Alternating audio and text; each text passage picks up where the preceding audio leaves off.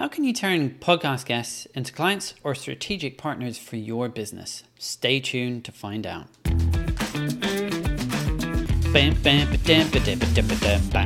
So, welcome back to Podcasting for Consultants, the show that takes you behind the scenes and where we open the kimono to reveal my agency, Spotlight Podcasting's playbook, to give you the strategies we've used to implement some of the most successful podcasts bringing in revenue for consulting firms. Now, today's topic is core to how you can make sure that your podcast is a revenue generating machine. What we'll cover is, first of all, getting clear about who your ideal guest is for the show. Secondly, we'll go into outreach systems, how to find guests for your show, how to reach out to them, exactly what you should say, and what channels you should use. And finally, we'll talk about the whole end to end process from pre interview to interview and the follow up. So, the first thing we want to do is think about defining our ideal guest avatar. And this is a little different from what a lot of people do when they start out with podcasting, where they think of their ideal listener first. And I suppose it makes sense to a certain extent. Your mind immediately goes to, well, who's going to be listening to this thing? And how can I create content that appeals to the buyers of my services or offering? However, that isn't actually a, such a great way to think about podcasting strategy. Instead, the more direct route is to actually feature ideal clients on your show as guests. That's the way that you build relationships immediately. That often lead to revenue. So instead of just sitting back and hoping that your ideal clients will somehow discover your podcast and listen to it, Instead, you're, you're going out and proactively reaching out to those clients and getting them as guests on the show. And so when we think about who would make an ideal guest, obviously you want to think about your most profitable clients that you've worked with or the decision maker who's going to be responsible for you coming in to work on a consulting engagement. So that could be head of procurement or project manager. Obviously, it's going to be context specific. So there, there are two good questions to ask yourself here. First of all, what's your most profitable client or type of project that you work on? And secondly, which clients do you enjoy working with the most? And sometimes you just need to figure out what's what's the right balance. A problem some people run into is if they serve lots of different kinds of clients, they might think of actually interviewing all of them. We would suggest it's better to be specific here, so try and pick one. One way of making this decision a little easier uh, credit goes to a chap called Taki Moore for this idea. Flip a coin, assign tails to one option, heads to the other, and flip it. once it's landed, think to yourself, whilst the coin was still in the air, which side do I wish it had landed on? And that's your answer. So once you've picked your ideal client, you want to get quite specific. You want to make sure that you've captured all the details about your primary ideal client or guest and that includes demographics, psychographics, their current work situation, what their goals are, their challenges, their fears, their needs, their wants, their pain points, their motivations. And that will make it a lot easier for you to actually go out and identify your guests out in the wild. And this is where a litmus test or a sanity check would be to go to, say, LinkedIn or Sales Navigator on LinkedIn and see if you can easily pull up a list of, you know, 10 to 20 or so of them, specifying where they work, what industry, and so on. And this moves into our approach to guest outreach and systems. So you basically want to start building a list of your ideal guests there are lots of ways you can do this. I've already mentioned LinkedIn, but there are also conferences. If you can find lists of speakers from conferences, that's a good place to go to. And often, a lot of those people are looking to get in front of an audience and speak. There's also communities where your ideal clients hang out. Often, if you simply just post in a group, let's say a Facebook group, and ask if people are interested in being interviewed on a podcast, you'll always get a massive response from that. On one of the shows that we worked with, our client was looking to interview CEOs of high growth companies. So what we helped him with was going through the Fortune 500 and Inc 5000 fastest growing companies. We took that list and we identified, you know, who the founders were and went through a process of finding their contact information. Another quite obvious way of finding more guests for your show is to ask people who've previously been interviewed if they have any suggestions. Again, having a very clear idea of who your ideal client or guest is, very helpful here to make sure that you're getting the right people on the show. And when it comes to tracking your outreach, it doesn't need to be anything too complicated. You can just use a, a simple spreadsheet for it. Basically, some means of identifying who you've already reached out to and what stage of the process they're in. There are also some really great tools uh, that we use. Probably our favorite one for this is one called Streak. Uh, Streak is a very lightweight contact relationship management system and it's also great for managing outreach campaigns. It's basically an add on to Gmail. If you use Gmail, it's fantastic. It just slots right in and it allows you to do mail merges. So basically, reaching out to multiple people but personalizing each email with variables. Uh, Streak does a lot more than that. It allows you to template out emails and so forth. And if you're looking to just try it out first, it's free for up to 500 contacts. There are a lot of other tools that will also help you do mail merge if you want to use something else. Uh, there's yet another mail merge, there's GMass, and there's also Mixmax. Mixmax is another tool that integrates really well with Gmail, and it allows you to set up these email sequences where you can include an embedded calendar within your email. So it mean that means less friction for people to choose a convenient time. And then once they've chosen that time, it will automatically exit out of that sequence as well. It will say, hey, this person's already booked. You don't need to send them another follow up email to get them onto the show. Now, when it comes to how many emails you should send out, what they should say, so the first email uh, that you send out to potential guests, you want to keep it pretty short. You don't need to go into too much detail, but you do want to try and personalize it if possible. So if there's something they've published or done recently, you can check that out and mention it. If you've had other guests that they may know, on the show, you might want to name drop them. But you don't need to go too overboard because chances are, if you've already framed the show around your ideal guest, it will be a bit of a no brainer to them. And at the end of that first email, you want to give a very easy yes or no question. I wouldn't introduce scheduling straight away. You just want to know if they're interested or not. And if they say they're interested, then you can follow up with another email to work out scheduling. If they don't reply, they're busy, uh, or they haven't seen the message, you want to send out a second email a couple of days later to say, hey, we'd still love to have you on. You know, let us know if you're interested. Again, short and sweet. Don't need to go too overboard. Now, by the third email, if they've seen your previous messages, it may still be that they're interested, but they're a little bit apprehensive. They don't know what to expect. They're maybe nervous of being on an interview. So that's where it's a good idea to suggest jumping on a call to talk it over. And this can be your basically your pre-interview call. So that way you might put them a little bit more at ease. And then if you still haven't heard back from them, this is where we send them the fourth email, the final one, where we basically say, look, haven't heard from you, but we still love to have you on. You know, doors are always open. So that way you're not annoying anyone by emailing them forever, but you're also indicating that you'd love to have them on as a guest. Now, there are a couple of other tools that you can use uh, during this outreach process to personalize things even a little bit more. So, one I'm very keen on, and I've seen people respond to really well is using video. So using tools like Bonjoro, BombBomb, or Loom uh, to send short video recordings where they can see your face and they, they know it's a real person, it's a real human, and that it's not something that's just fully automated. Obviously, in addition to email, you should also be considering other social media touchpoints. Often, especially in a B2B setting, a combination of LinkedIn and email works quite well. So you can do the initial outreach on LinkedIn and then move it to email. Or if you just don't hear from people on LinkedIn, then you just go straight to email. With LinkedIn, you can also send, with LinkedIn, you can send those video messages. You can also send audio messages as well. If you want to get a little bit clever about this, uh, you can also use a tool called Slybroadcast.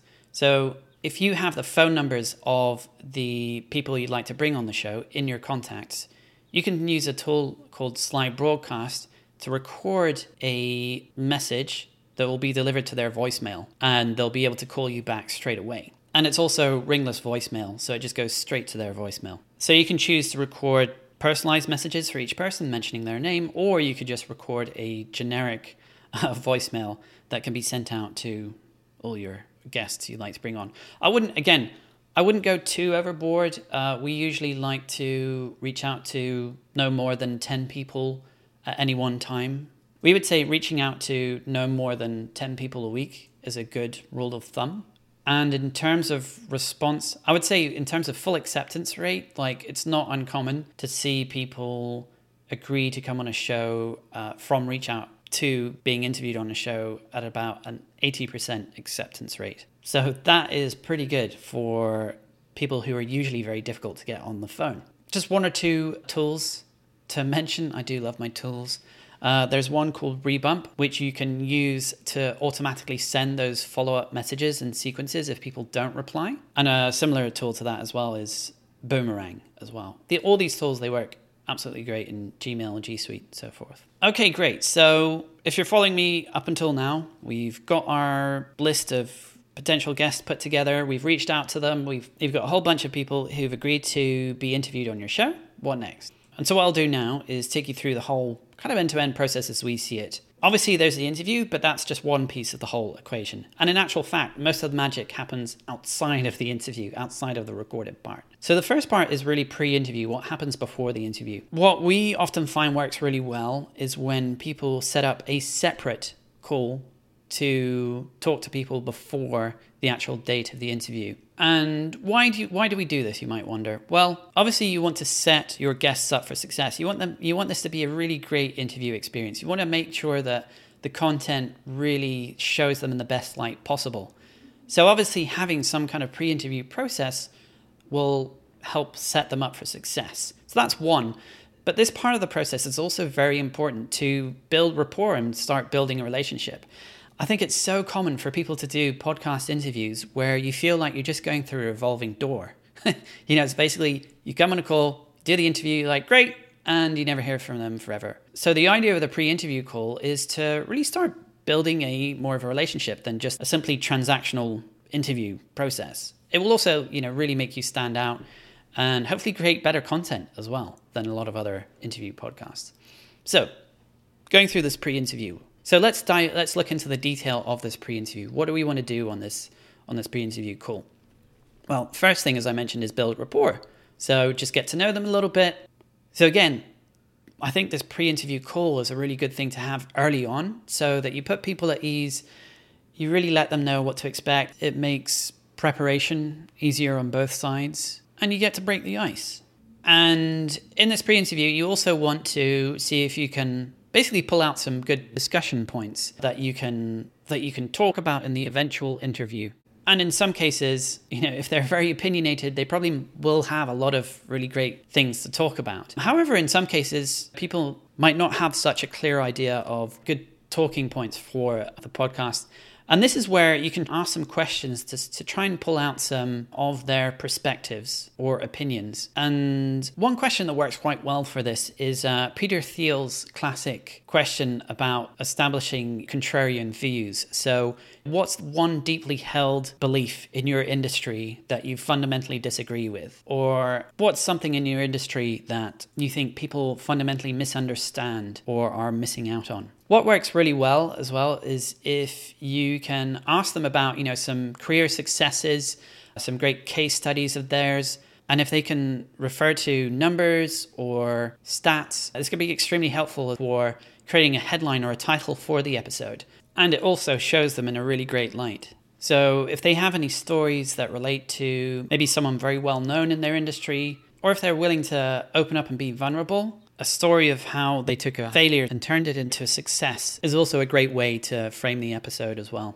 Another thing I find is quite helpful during the pre interview is to also ask them what are their pet peeves or what are their favorite things about being interviewed on podcasts. If they've been interviewed before on other shows or even interviews they listen to? Are there things they really like about them? And are there things that really annoy them? And that will obviously give you a clear indication of things to watch out for and be mindful of during that interview. And lastly, if possible, it's a good idea to try and qualify your guests as well to establish whether there may be some sort of sales or referral opportunity. And the earlier you can establish that, the better. So, next, it comes to the interview, and ideally, at the end of that pre interview process, you also book them in for the, the interview. And what I actually like to do usually is pull up the scheduling platform I'm using, my Calendly page, and even if they're not filling it in directly, pulling it up for myself switching the time zone to whatever time zone they're in, and then reading off the times to them. And that way, when I book them through my scheduling system, it triggers off all the other reminders and automations and things that are supposed to happen for the interview. So that just ensures that everything happens in a systematic way. So, when it comes to the interview, by now you've already got a good outline. You already know a series of questions. Your guest has probably had some time to reflect on your previous conversation. So, prior to the interview, maybe he has some additional points he'd like to bring up. Again, you want to make sure that you're not just going straight into the interview and being super transactional, but building some more of a rapport. And then you go through the interview, and one thing that is worth doing is just making sure you really do listen and ask follow up questions. And this is really a skill that I find over time. I know myself when I first started interviewing people, it was very easy for me to just have this massive list of questions and just rattle through the questions without really properly listening to the answers. So you do want to try and avoid that if possible.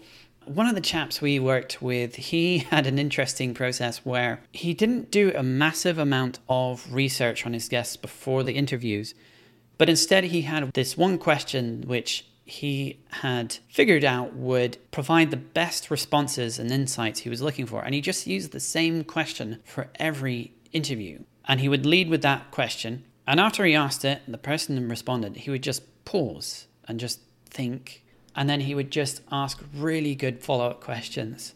And that just made him stand out so much compared to just about any other interview his guests have been on. So, listening is really important. I know it's very hard when you first get started. You're going to be nervous, no doubt about it, but the more you practice this, the better you'll get. There's more uh, that goes into interview structure. You can create segments. There are a bunch of other things which we'll probably go into in a later episode. But after that interview is finished, a good thing to do is ask some follow up questions about some of the things they mentioned during the interview. And this is where things they're challenged with, their goals, their aspirations, are really great things to dive a little bit more into because this is a way of potentially furthering the relationship and seeing how you can be of service or help to them. And if you've established by now that there is a possibility that you can help them. Maybe there are some introductions you can make that would be helpful. And if appropriate, maybe your services or what you provide as a business, as a consultant, could be of help to them. That's where it's a good idea to book them onto a follow up call. And again, this is how you're going to really stand out from the rest of these interviews where it's just that revolving door. So, ideally, you book them onto another call where you'll be able to share the resources or introductions or exactly how you can help them. And then also just make sure that you have a, a, bit of a checkpoint to also just check back in on them, see how they're doing, follow up on anything you've spoken about. Another nice thing to do is to send them a gift of some sort. To thank them for coming on the interview. Again, this is a way you can really stand out, particularly if the gift is quite personalized. And this is something you can build into your whole process early on, you can try and um, pick up on any passions or hobbies they might have, where you could send them a gift that really shows that you've put thought into something that would be meaningful to them. And they'll obviously appreciate that thought. Now, if you've gone through this whole process, you've delivered a huge amount of value up front to your your guests and granted you can't expect every single guest you bring on to turn into a client or a friendship or a relationship but if you do follow this process, over time you will start to create this really great professional network. Another thing, uh, just come to think of it, that I should have probably mentioned is it does also help to, if you can do this in person. Now, obviously, that only applies if your your clients are, are local. And even though you can record a, podcast perfectly fine remotely, having the excuse to go and do it in person is also a great opportunity to build more of a relationship. So, to sum up, we've talked about defining your guest avatar, which should be your most profitable client or decision maker. You also make, want to make sure they're actually fun to work with. You want to make sure that you can ideally identify them quite easily. There are different channels you can consider, like LinkedIn, conferences, conference speaker lists, communities, and you want to gather all those people into a list that you can then create an outreach campaign, turn that into a system where you're able to track what stage of the process they're in. You've got this four email or message sequence that you can use that's low friction. You can personalize the process by using video tools like Bonjoro, Loom, or sending audio messages. I mentioned our, our favorite lightweight CRM option for doing these outreach campaigns over email, Streak. And then we've also covered the end to end process from pre interview, building rapport, through to doing the actual interview and following up and nurturing the relationship. If you have any questions about the process, do feel free to reach out. You can find me on LinkedIn. Uh, that's at Jonathan Bailey Strong. It's a bit of a mouthful and hard to spell, but if you just look me up by my username, J O N B S T R O N G, or John B. Strong, you can find me there. And as always, if you're looking to launch a show and you would like someone to manage all this process for you, that's what my agency's for, Spotlight Podcasting. So feel free to reach out and get in touch. You can find us at spotlightpodcasting.com. On the next episode, we'll be talking about naming your podcast and a couple of other core assets you'll need to have in place before you launch your show. So until next time, take care. Catch you on the flip side.